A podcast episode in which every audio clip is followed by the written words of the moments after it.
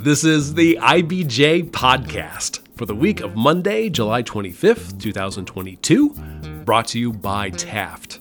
I'm your host, Mason King. Welcome back to the podcast, everybody.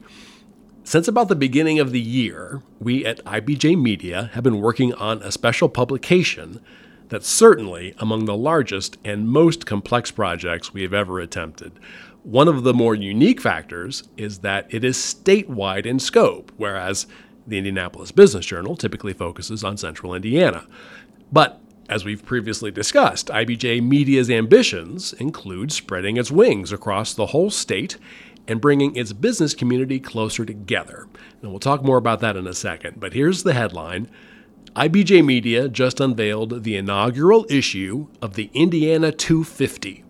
It is a compendium of the state's 250 most influential and impactful business and community leaders. This is not simply a list of the CEOs of the state's largest companies. Our definitions of influence and impact were intentionally broad, and our list includes C suite executives, not for profit leaders, civic bigwigs, lawyers, bankers, board chairs, artists, promoters, judges, philanthropists, and serial entrepreneurs. You won't find major elected officials, such as Governor Eric Holcomb or the mayor of your city or town, and we'll explain why in a moment. The process for nominating and choosing the honorees for this first issue was extensive. One of the reasons we felt confident attempting such a thing was IBJ Media's acquisition last year of Inside Indiana Business, the TV, radio, and online news source for business around the state. The Indiana Lawyer, which IBJ Media founded in 1990, also was a statewide publication.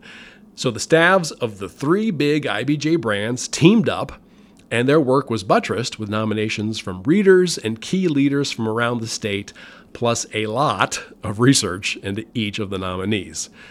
Still, it wasn't exactly a scientific process. Holding the line at 250 was very difficult, and of course, there are deserving nominees who didn't make the cut. So you might ask, why do it?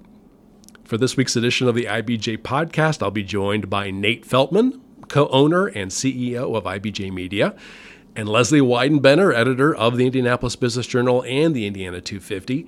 They'll shed more light on the purpose of Indiana 250 as well as the process for assembling the first class and making changes for next year. Here's our conversation. I'd like to welcome back to the podcast Nate Feltman, the CEO and a co owner of IBJ Media. Thanks for making time, Nate. Glad to be here with you, Mason.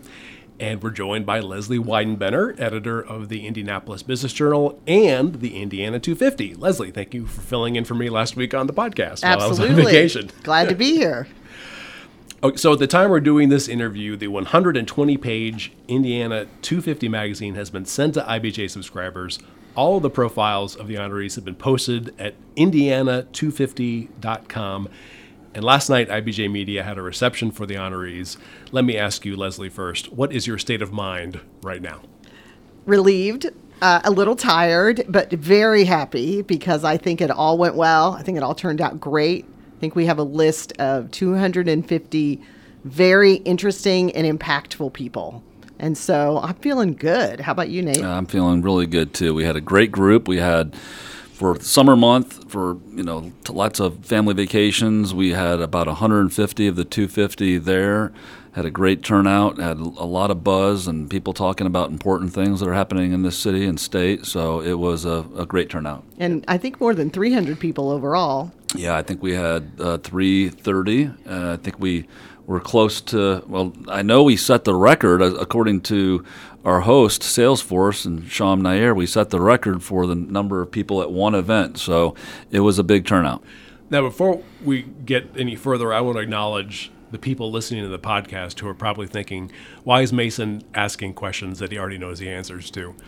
I think it would be interesting for listeners to hear some of the questions that we posed as a staff uh, when we initially were wrapping our brains around the project.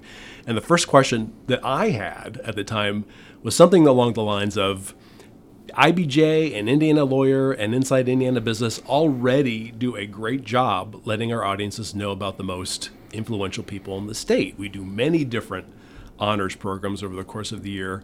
What do we want our subscribers to learn from Indiana 250, or what is what unique service is it supposed to provide, Nate?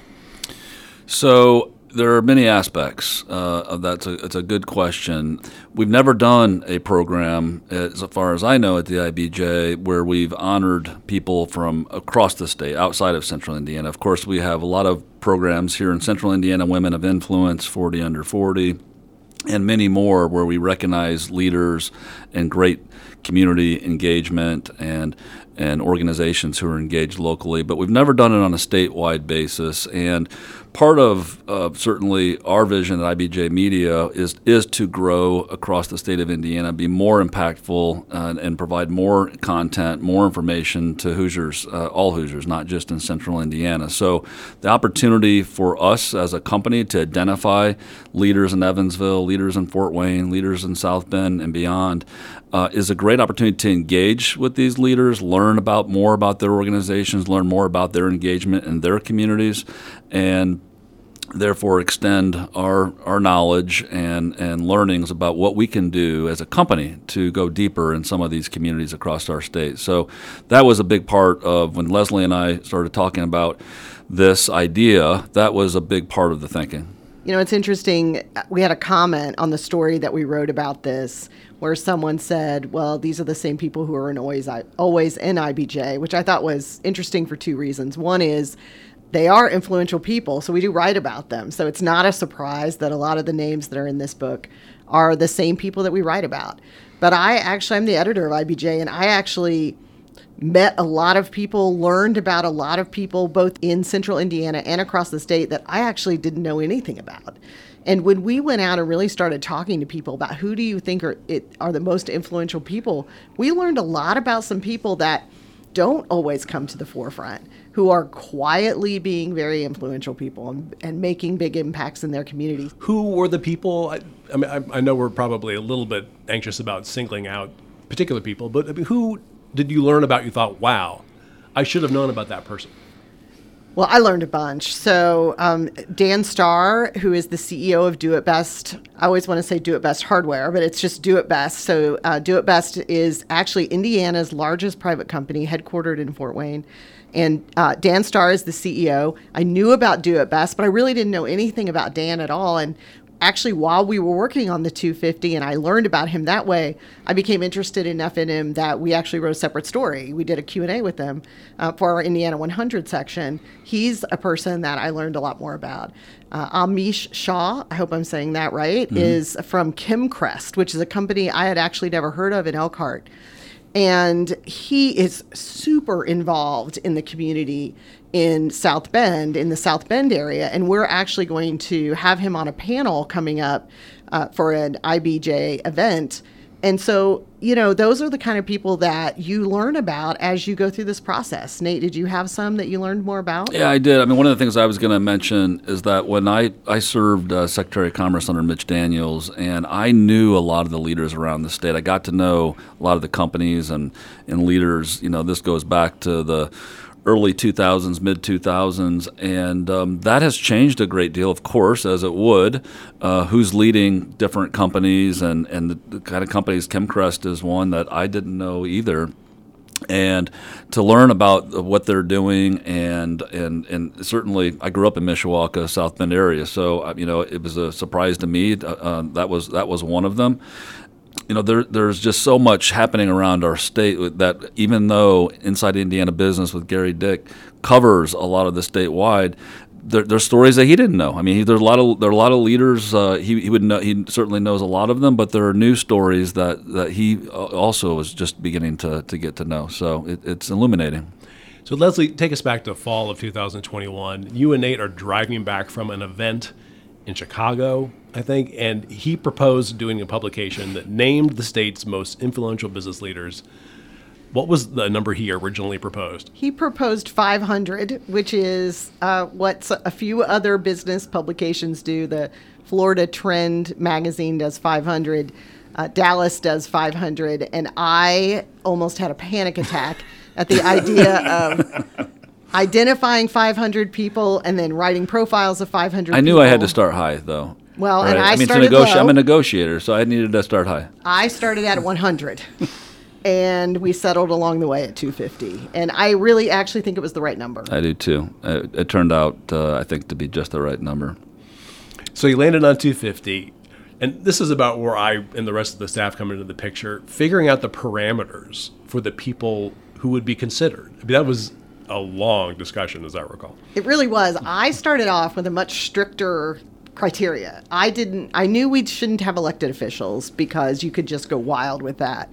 I actually didn't really want to go into the nonprofit world originally or universities. Um, I really wanted to stick with business leaders, but the newsroom staff wanted none of that. Uh, and it was it, there was a consensus in the newsroom that the people at not for profits the philanthropic folks, the people at universities are incredibly important in in leading our communities, and so it was an easy uh, change in my position. And I think Nate probably would have led us there anyway. I'm guessing. Yeah, well, I mean, when you look at community leaders across our state, um, of course, business business people lead, but um, the other is not exclusive, of course. Uh, so when you look at, at South Bend, you've got Notre Dame, who's so instrumental, and we've got around our state, uh, of course, the Lilly Endowment, and who plays such a key role in economic development and, and, and community uh, foundations around our our state. So it, it feels to me that we landed in the right spot to have you know people from lots of different sectors of our economy and, and community engagement involved.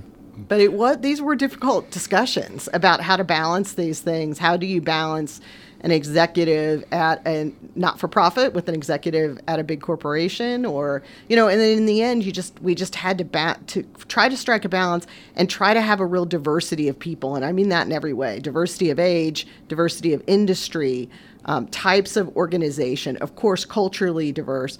You know, it was really important to go across the spectrum in that way. And actually, I have to say, when we talked, when I talked to the newsroom uh, staff, they came up with some fantastic names, much more likely to look into the arts, into culture, and make great suggestions about authors and musicians and those kinds of people that we hadn't initially focused on.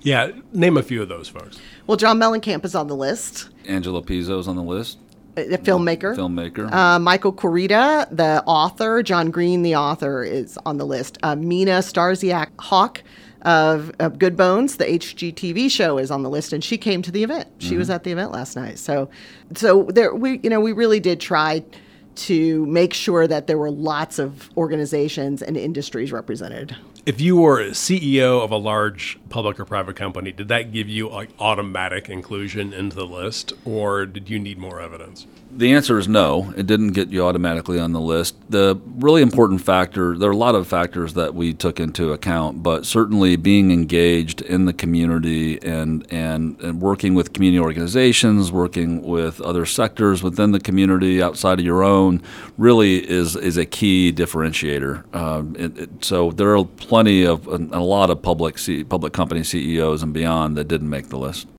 Okay, let's take a quick break to hear from our sponsor. This is the IBJ Podcast.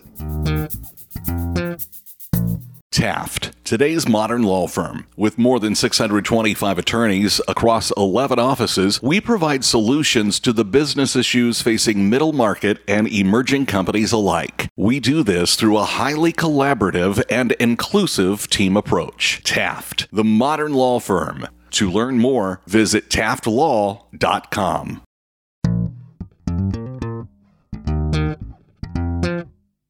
All right, we're back with this week's edition of the IBJ Podcast and our discussion about the inaugural issue of the Indiana 250.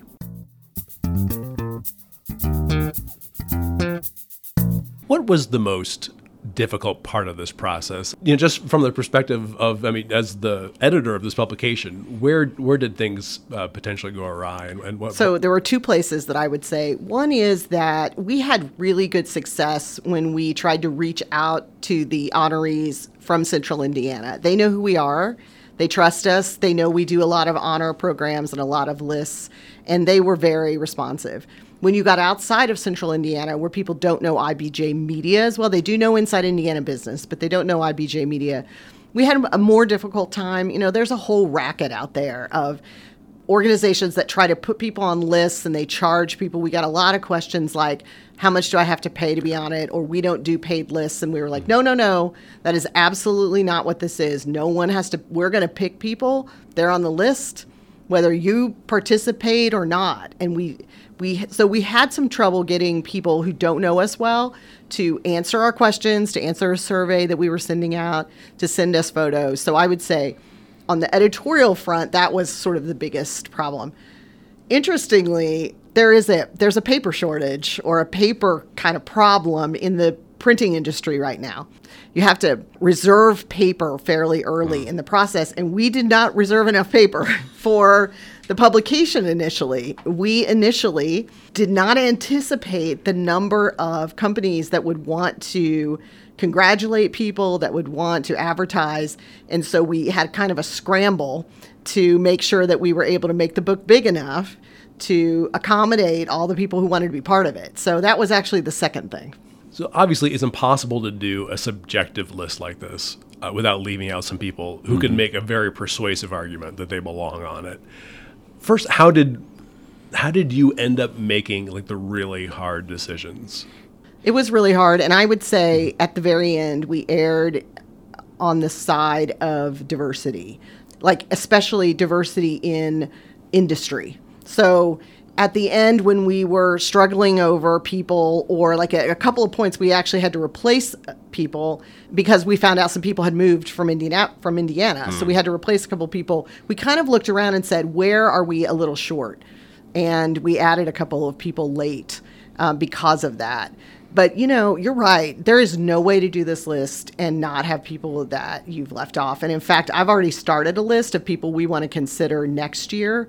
And uh, Nate, I'm sure you already have some of those people in mind. Yeah, I mean, well. the good news is, as we were getting towards the end, you uh, we would remind ourselves that this list is going to be an annual list. So uh, we can certainly, and we will, um, see some changes in the list over time, uh, including next year. And uh, to the extent we, we miss somebody, there's an opportunity certainly to uh, to add to. So it's a difficult process because, of course, uh, it's subjective in, in many ways, and we, we need to look at all t- types of, of criteria, and uh, year over year, it, it, certainly will will change. Yeah, I think the hardest part next year might be deciding who doesn't stay on the list. Right. Mm. Because we, I think we would agree that we feel like about a third of the list needs to turn over at mm-hmm. least. So you've got, you know, if you don't have new names, it's not interesting.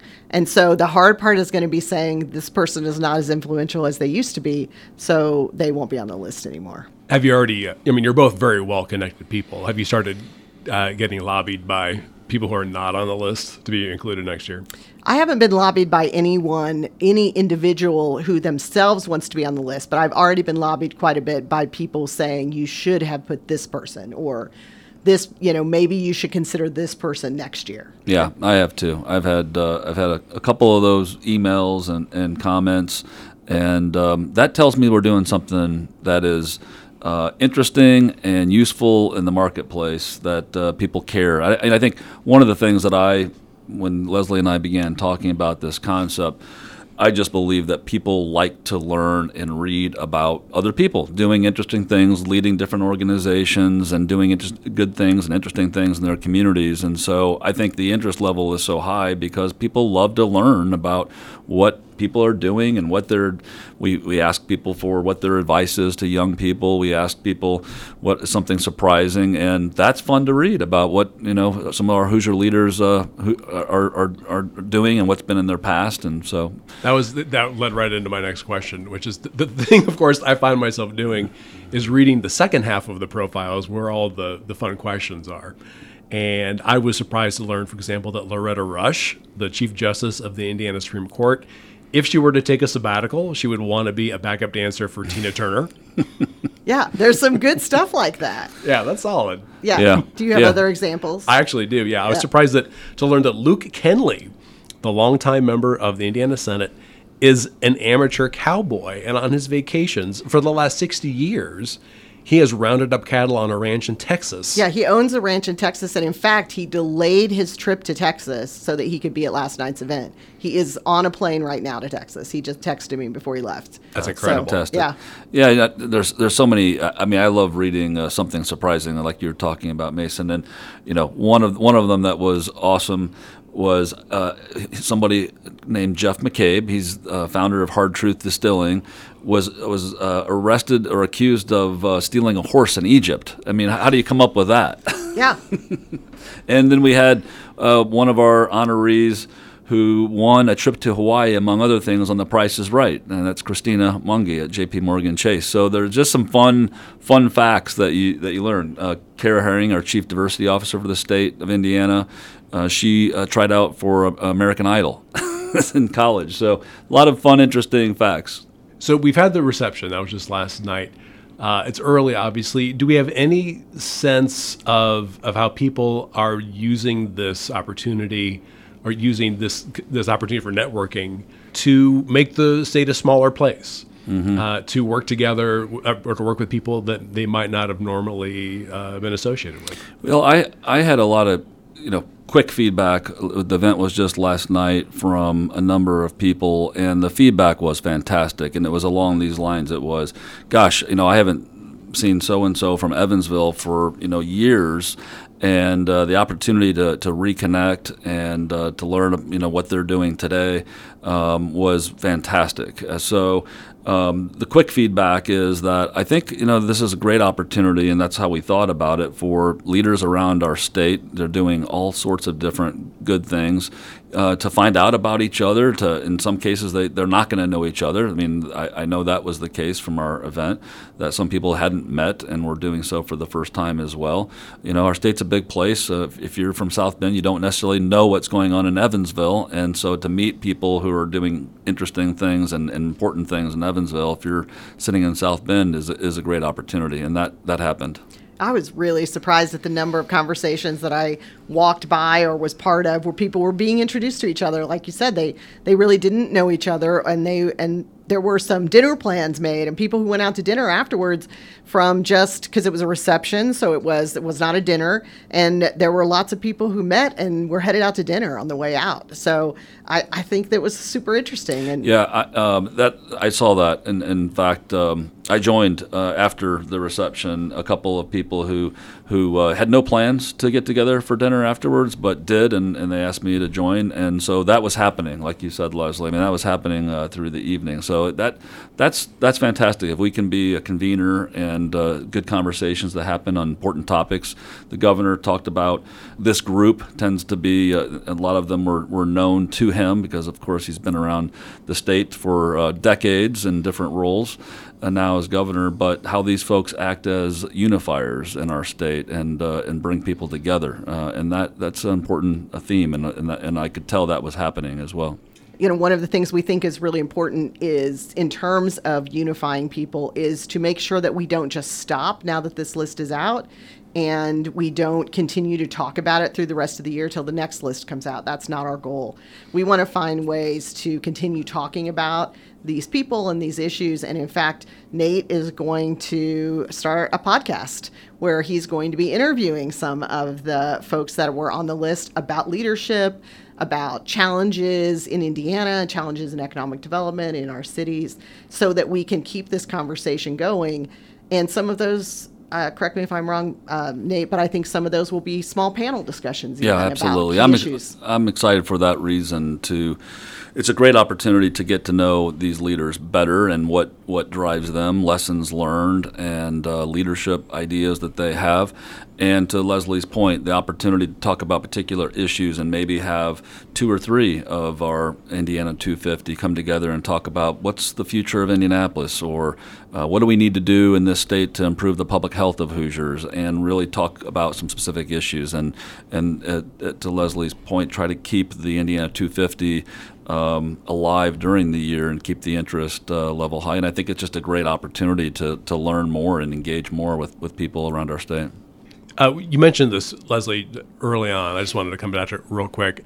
Why no elected officials? Why no politicians? I think when you start going down the elected officials route, it's really hard to find a place to to say stop. So, how many mayors do you do? Uh, how many city council presidents? How many lawmakers do you do? I mean, there's 150 lawmakers. How and of course you can decide that it's easy to decide two or three are really important, but then where do you stop that? And I and I also think sometimes lawmakers and mayors are important because of the position more than because of how engaged they are. So we had some former elected officials who are on the list because they have remained engaged, mm-hmm. because they are still important in what they're doing and impactful in what they're doing. And oh. so that was that was an easy call for me. Or Bosma. Brian Bosma, Luke Kenley. Luke Kenley Becky just Skillman. led the state's health public health commission and Becky Skillman, who is uh, a board member for Old National and really active there, and also the chair of I think it's Radius, mm-hmm. Economic uh, Development, the Group. Economic Development Group. For any other business publications that are thinking about attempting this, do you have any advice for them? Get started early. Get started earlier than we did in in choosing the list. Start out talking to people and communities across the region that you're going to be representing because we got the best feedback, I think, from talking to people in their communities, in economic development organizations, at foundations, in those kinds of places. Uh, they really t- were able to tell us who's truly active, who is truly contributing to communities in a way that I think we don't see necessarily always because we're often covering their businesses mm-hmm. more than we're necessarily covering uh, maybe the organization that they're serving on the board for. Mm-hmm. Got to have a thick skin. I told Nate at the very beginning of this next year well it's, it's hard enough when some people get left off the list but next year when people start going off the list you got to be i think i we haven't done that yet but i think you got to be ready yeah yeah absolutely but you know it, it's uh it's a fun process too i mean there's a lot of lot of interesting things that you learn throughout the process and uh, certainly, uh, highlighting leaders around our state is a is a great opportunity for, for our organization. So it's it's a it's a neat process as well. All right. Well, at that, Lesley, I know you're about to go on vacation. I will let you go. Thank you. Nate, thank you so much for making time. Good to be with you, Mason.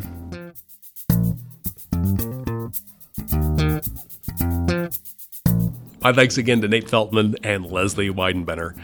And again, subscribers to the print edition of the Indianapolis Business Journal should receive the Indiana 250 with their latest issue. And subscribers to IBJ, Inside Indiana Business, and Indiana Lawyer can read profiles of the Indiana 250 honorees at indiana250.com. And if that's not enough, there are a few stories in the latest issue of IBJ I want to draw to your attention. First up, John Russell reports that doctors and hospitals across the state face confusion and anxiety over how anticipated abortion legislation will affect their practices and the care they provide patients. Mickey Shuey explains how Kite Realty Group Trust's $2.8 billion merger with a competitor has changed the Indianapolis based retail real estate company. And Dave Lindquist has the story of two first time entrepreneurs who are trying to bring to market an electronic scoreboard for the game Cornhole. Again, you can find these stories in the latest print edition of IBJ or online at ibj.com. I will say it is easier to access all of the latest local news about business and politics and all of IBJ's data on central Indiana's business community and economy if you're a subscriber. And here's a new development we have wrapped all of IBJ's content together with all of the stories, columns, and podcasts from our sister publication, Inside Indiana Business. And now it works out to about $3 per week for actionable information about every notable business development across the state. You won't find Indiana's story told with this kind of breadth and depth anywhere else. Just go to ibj.com and click on the subscribe button. And thanks again for making time this week for the IBJ podcast, which is edited by Lesley Weidenbener. I'm Mason King. Hang in there, everybody. We'll be back again next week.